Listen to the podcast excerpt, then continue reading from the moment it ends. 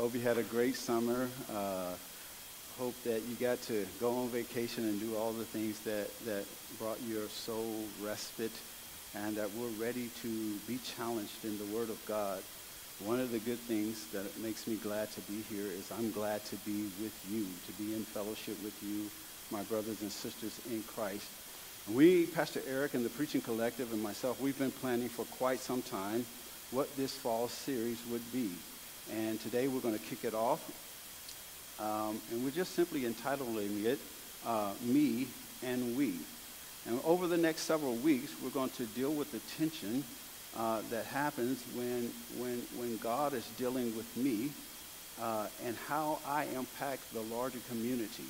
Uh, when I want my family to be better, I want anything that I'm involved with to be better, uh, that that thing can really be no better than what I bring and who I am. And so uh, nothing is stronger than its weakest link. And so we don't want to be the weak link. We don't want to be the reason something is not successful. So ultimately, we're all called to negotiate and to look in the mirror and look at ourselves. It is impossible to interact and interface with people and not have an impact. Everybody has an impact. It's just a matter of what type of impact you're going to have. Everyone has influence. There's no such a thing as you touch something and you don't leave your fingerprint. It just need to know where your hand's dirty. You leave something. And so that's what we're going to contemplate. Pastor Eric and I will do most of the preaching, but I'm going to get us started. Anybody glad to be in the house of the Lord today?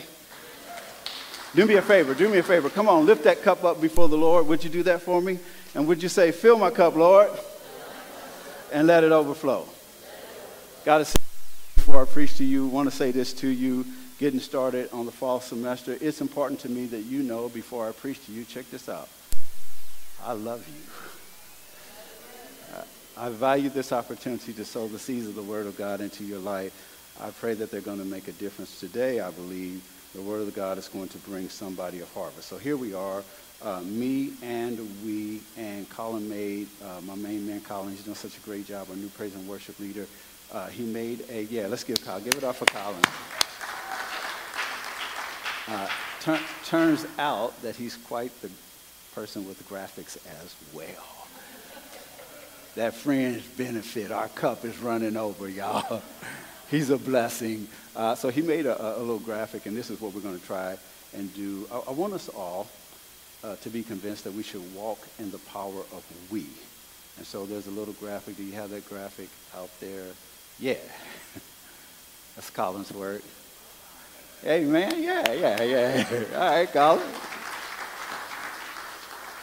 So he and I were talking about, and I was envisioning uh, a we uh, that was strong. And so uh, I just gave him my vision, and, and he took it to the next level. So praise God for that. But, but that's ultimately the best place for us to hang out is in the power, not of our established we's, and we'll talk about this, but is in the power of God's we. Is what has God created all of us to be. The safest place in the whole wide world is when you and I dwell within the will of God. So turn with me to Psalms 100 is where we'll draw our base text from. Um, give me about, you know, half hour or so. We're going to kick it up. And don't worry, we got some hot dogs. I, I tell you what, I'm going to preach till the hot dogs get done. Is that cool? no, somebody going to go back here and say, here y'all. no, I'm just going to preach until God tells me so. Turn with me to Psalms 100 is where we'll draw our base text. And I think that uh, it'll be a blessing. You guys pray for me. Psalms 100 says, Shout for joy to the Lord. This is important. All the earth. Worship the Lord with gladness.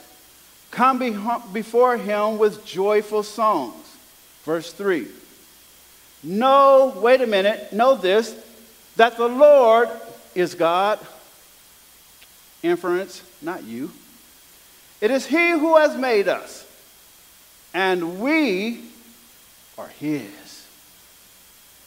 We are His people. the sheep of his pasture. Enter into his gates with thanksgiving. Therefore, since you know this, enter into his gates with thanksgiving and his courts with praise. Give thanks to him and praise his name. For, church, the Lord is good. Amen. And his love endures forever. His faithfulness continues throughout all generations. Know that the Lord is God. It is he who made us, and we are his and we are his people. We are the sheep of his pasture. In the Bible, Old Testament, we know that Moses was a Hebrew, but was raised as an Egyptian. He lived life in two extremes. But in the end, it benefited Israel that he had been in both places. We needed him to have had both experience. One existence did not cancel or void out the other. We're glad he spent time in Pharaoh's house. And we're glad that he found his real identity with his own people. Where would we be if Pharaoh's daughter had not rescued him? We needed both. Paul, the apostle, oppressed many people. We're not happy about that. But on the other extreme, he's also the reason so many people came to know Christ.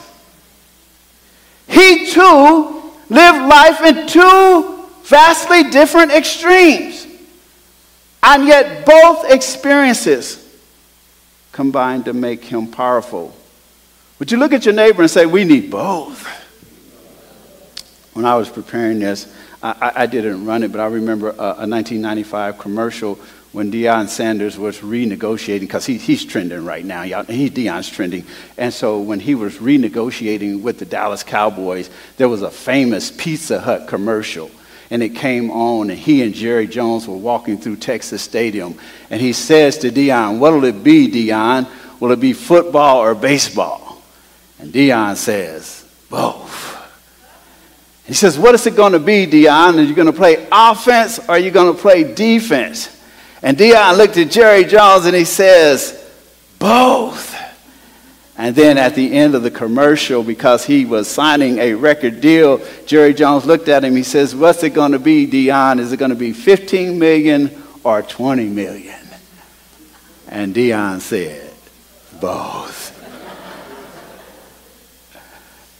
In our text today, and over the next few weeks, we will focus our preaching on the negotiation that takes place when we as individuals and as entities experience life in two extremes.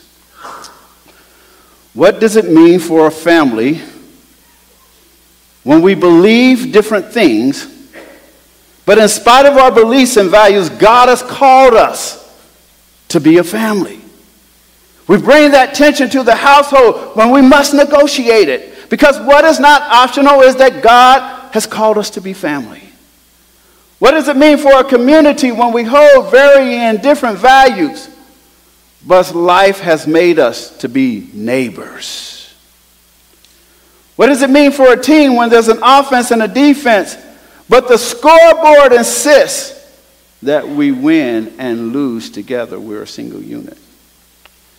How, church, do we live in an America when some of us came over on immigrant ships and others on slave ships, but we all find ourselves in the same boat now, trying to overcome inherent racial biases in the system so that we might possibly, maybe someday, somehow be one nation under God, indivisible, with liberty and justice for all. How? And the answer is we got to learn how to do both. And finally, how do we move forward as a church that values justice and racial reconciliation? When we have traditionally and historically defined and approached God differently, and when one group has more power than the other. But God, in our mission statement, insists that we move forward together in equity and unity. Psalms 100 gives us the answer. The psalmist says that you and I should shout unto the Lord. Come before the Lord with gladness. And he says that everybody on the earth, this is this message is to everyone on earth, with joyful songs. Know that the Lord, He is God. Here's the answer to our questions, church.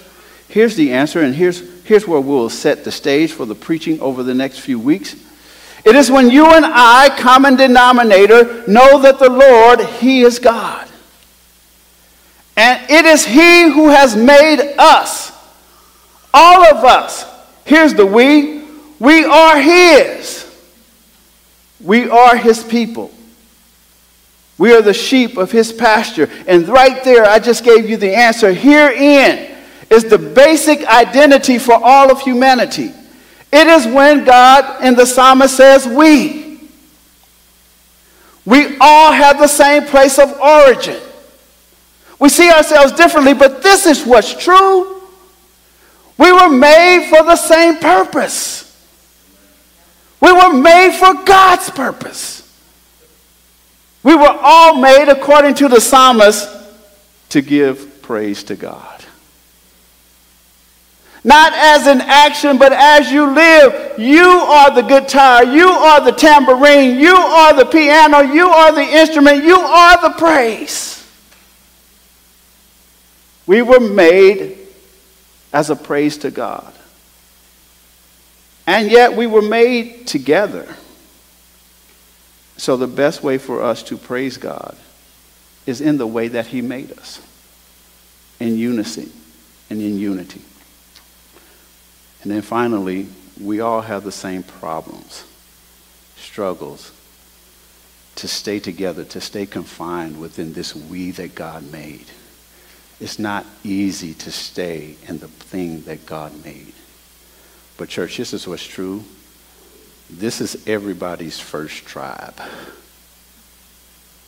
This is everybody's real family. It is this we that God made. Y'all, this is your first group. The Bible says that we, first, we are His. We belong to Him. We are His people. Can I suggest to you that this is the most significant we that you and I will ever belong to? It's the most significant we that we'll ever belong to. This is the biggest we that we could ever be a part of. We are all his people. We are the sheep of his pasture. We are all sheep. And what binds us together is that he is the shepherd. Look at where we are in Psalms 100 we are in the equitable and justifiable position of being one in God. Look at who we are. We are a part of the flock of God. Here's the victory in the text. Here's the victory in Psalms 100. That God doesn't do this we without including me and without including you. The victory in the text is that I'm not just involved in we, God has intentionally placed me in the we. As for the we, it is incomplete without me. The good news is that this we incorporates me, and all of us could say that. But here's where I turn this, this, this channel. The bad news is that God's we is not all about me. In fact, in order to really fulfill and to live in and to be a part of God's we, it requires that I sacrifice me so that I am available to do the thing that God wants to do in the greater we. Matthew put it like this. Then Jesus said to his disciples in Matthew chapter 16, 24 through 26, Whoever wants to be my disciple, here's, here's the tension of me, we must first deny themselves and take up their cross and follow me. You got to be a bigger part of the big thing. We're not doing your thing. You got to check your thing at the door. For whoever wants to save their life, do their thing, will lose it. But whoever loses their life will find me, and me will find it. What good will it be if you do your thing, if you walk in your me, What good it would be for someone to gain the whole world, yet forfeit their soul? Or what can someone give in exchange for their soul? The exchange is I'm exchanging me for God's we. I'm cashing in, God. I got plans. I, I, have, I have thoughts. I have dreams. But I'm willing to cash them in for the greater thing that you want to do. So then the writer says that we are sheep. Why does the Bible refer to us as sheep? We are compared to sheep. Watch this, church. This describes me. I'm not dissing you right now. But if the shoe fits, you know, just go ahead and wear it. I'm just going to put myself out there. We are compared to sheep because we will follow anyone without thinking. We are easily led astray. Anybody like me, we get enticed. In many cases, we are in love with the world and the things of the world. We're selfish. We're self aggrandizing, we're self pleasing, and we can't exist in God's will and fulfill our own will. That's why he calls us sheep. We have no sense of direction, and we cannot defend ourselves in times of trouble. Here's what the writer said in Isaiah. Here's what happens to God's we. All we like sheep have gone astray, and we have turned every one of us to his own way. This is what happens when the psalmist says God made is this we, and in this we is healing, in this we is community, in this we is the best life. And then what happens to this way is that all of us in our flesh tend to go away and turn to our own way. Again, Isaiah 53 and 6 says, All of us, like sheep, have gone astray. We have left God's path to follow our own. Yet the Lord laid upon him the sins of us all. God tells us that there is safety in staying in Him. And Jesus came to bring us back to the sheep. So today, here's, here's the first one that I will introduce. Here's what's true that when we are in the flock of God, we take on one of these dichotomies, and we'll talk about several dichotomies and two extremes. And yet we belong to this whole thing, this whole we. So, what is true in the text that the writer is telling us is that we're all in the flock of God. But we live in subcategories. Some of us are lost, and some of us have been found. Some of us are followers. Here's the other extreme. And some of us are drifters. Some of us have lived into be obedience. And so we represent the first, and some of us have left God, and now we're bringing up the rear. We're the last. And, and here, here's what Jesus wants to show us. Watch this, church. That everybody that's found used to be lost. and everybody that's lost, somebody celebrate with me, can still be found.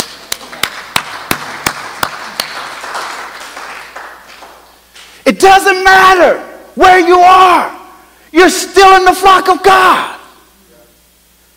God's grace, God's love still covers you. And if you're like me, you've had seasons of great loss.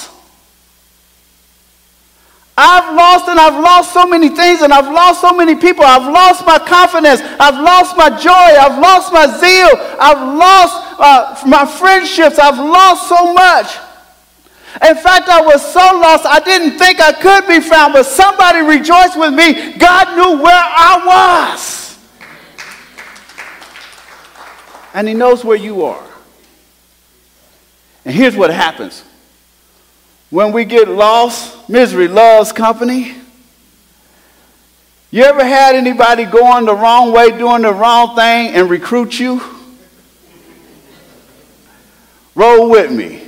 Hang out with me. Cut class with me. Hit this with me. You got five on it? It's a little cultural reference for y'all. I'm about to do it and I'm trying to, I'm leaving God. I'm leaving the big we. I no longer want to uh, be obligated to it. I no longer want to uh, walk by the rules of God's we. I'm about to do my own thing and I need some help. I need some company. I'm trying to invent a small we. And I'm recruiting to my small we. I need you to come out and hang with me. And here's what Jesus does when you and I did that. He's like, I don't care where you are. The truth is, you can't escape God's way. And watch this, church. Nobody can put you out of God's way. You belong. Because you get Psalms 100 whether you like it or not. You get Psalms 100 whether you live in it or not. So the Bible says in Luke 15 4. Then Jesus t- told them a parable. Suppose one of you has a hundred sheep and loses one of them. Does he leave the 99 in the open country and go after the lost sheep until he finds it? Implied, yes. And when he finds it, he joyfully puts it on his shoulders he takes the burden off of it and puts it on himself. He takes the, isn't that what God did for us when he found us in wretchedness and sin and unrighteousness? His blood lifted us. Y'all know the song we used to sing, Love lifted me. Love lifted me when nothing else could help. Love lifted me, right? And that, that, that his love lifted us out of our iniquity and he put us on his shoulder and he goes home. Then he calls his friends and neighbors together and says, Rejoice with me. I have found the lost sheep. I tell you that in the same way there will be rejoicing in heaven over one sinner who repents than over the 99 righteous persons who do not need to repent. So as I get ready to close this morning, I'm trying to lay the foundation for what Pastor E and I will talk about over the next several weeks, and we've been planning this for over a year. What's true in society? What's true if we can take Psalms 100 and the parable of the sheep, and if it's our model that we could all be in the flock of God, and some of us be lost, and some of us be found, and some of us who are found used to be lost and, and, and live in all of those trajectories, then what's true? And this is true about our humanity. Some of us could be rich and others be poor, but God still sees us the same. Some of us could be young and old, white or black, Asian, Hispanic, male, female, strong, weak, all of these dichotomies. And God still says, yeah, but you're still just a part of my bigger we. That's how you see you. But guess how I see you? And the best thing you could do to praise me the best thing you could do is to get over all of the things that you have let divide you and come back and praise me in the way that I made you in Psalms 100. Because the best praise isn't black people's praise. The best praise isn't white people's praise. The best praise isn't the Latin church's praise or the Asian church's praise. The best praise is when we put all of our praise together and come back to God in unity and harmony. That's the best praise. And God is inviting us and beckoning us to get over it, get past it. The only thing that has you out there is you're operating in your me. And it won't let you get to my divine we. So not only do we get led astray, but there are societal pressures that when a group of people or show a tendency, right, it's, it's not necessarily we'll label them because, you know, they do something and they show a, a tendency to do that thing continually, and then we will put them in that prison. So back in slave days, you know, coming up, mostly in my parents, well, they did eat a lot of chicken because that's what they could afford. And watermelon. And then some people stereotypically said, well, all black people then eat chicken and watermelon. Well, there are societal things that any one group will do, and if they show a tendency, what you and I might do is say, well, that's who you are. That's your trajectory. Now, I like watermelon and chicken.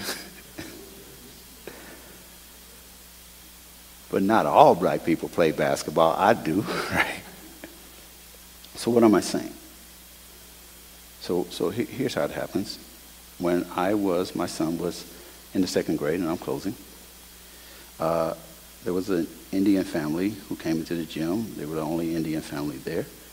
And everybody was black or white, and we are playing basketball. And I got a sense from this kid, second grade basketball, I'm coaching. His name was Ninad. And his family came in, and I could read his father like, hey man, I don't really know about this basketball thing. We don't really do that, but nobody told my son, right? So, so my son wants to do this. I'm like, man, don't worry. Of all the people you could have, teams you could have got on, I got you. This is a chance for me to show love, to show the love of Christ. And there were a lot of cultural barriers. There were language barriers. I like that. And so um, we fixed that situation. It went extremely well. And his grandmother would come in and she would bow to me and hug me, and we, we, we worked it out.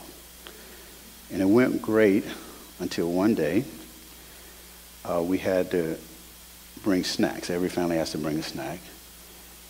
And when this family was turned to bring the snack, someone said something very derogatory about what they might bring based upon what they ignorantly thought of their customs and traditions, right? And my eight year old son picked up on that and laughed and said, Oh, yeah, they'll probably bring that. And, and, and this was the worst day of my parenting, right? I'm like, Oh, no, bro. We don't get down like that. Oh, I know you ate, but that's racist. I know you ate, that that's stereotypical. How did that get in my house? How did, how did you say that? I, am livid. I'm, I'm, I, I'm struggling in the moment. It's, it's, it's the worst thing I think can happen, but I got to make it make sense to an eighth grader. I'm wishing he was 18. I really just wanted to knock him out. I like, I just need you to get at 18 real quick. I need to knock you out. And I'm struggling because how does my child say this? How, how, did, how, did, how did that get in my house? Where did you even hear some mess like this? How? And then that's the day I realized that I'm parenting and it's me against the internet. It's me against societal norms. It's me against everything he'll hear, learn, and see when he walks out my door. And I had to fight hard to screen that because I'm devastated. I'm like, bro, we don't do stereotypes because we always going to lose that. like, you black, bro, you going to be at the bottom of that. We don't do that. We don't play that game because it's not right, but we can never win that game because of who you are. So, man, two years ago, my son lives in California now, and he said to me, Dad, I'd rather be in California broke trying to figure out how I'm going to pay my rent than move back to Indiana. And I said, okay, man, that's your thing. That's how you get down. That's cool. He said, I love you. I love coming home and see you, but I don't do that. And I said, by the way, why is that? He says, because dad, out here, everybody mess with everybody. We all get along. We all do it. So I was really proud in that parenting moment. I was like, yeah, that ain't true either, but I ain't going to push it, right? I'm just proud that the eight year old learned, and now the 28 year old made, eight year old gave me my worst parenting moment. The 28 year old gave me my best one. His life at extremes, it is societal pressure. It is, if you're not careful, society will define who you are outside of God's we. There's pressure in society not to be that. But we have to fight to say the greatest thing that I can be is in God's we. So much more I have for you today. I want to end it like this. Over the next several weeks, you and I will, Pastor E, will look at the various ways that we've been led astray. The things that entice us, the dichotomies. And yet, at the end of the day, the greatest thing that we can be, rich, poor, we'll deal with all of that, is to get past ourselves and the way that we look at ourselves and somehow get back to God's we. It is getting back. We need a we revival. We need a return to God's we.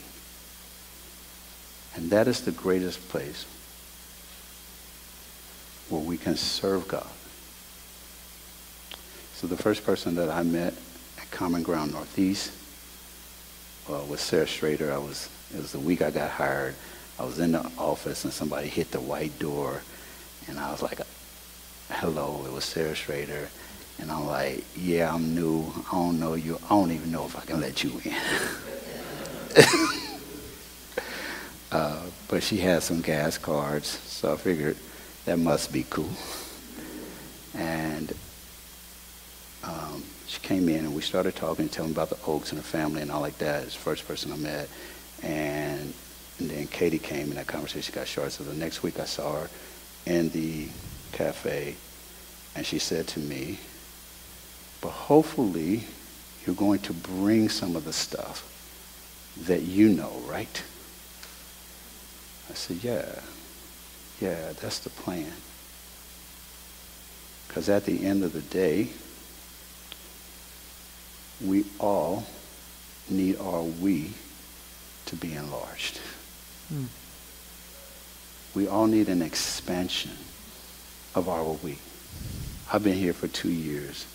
I want you to know that I love you. I have learned so much from you. You have expanded my we. Mm. Thank you so much. I am better because I'm learning from you. Thank you. And now I want to return the favor. Mm-hmm.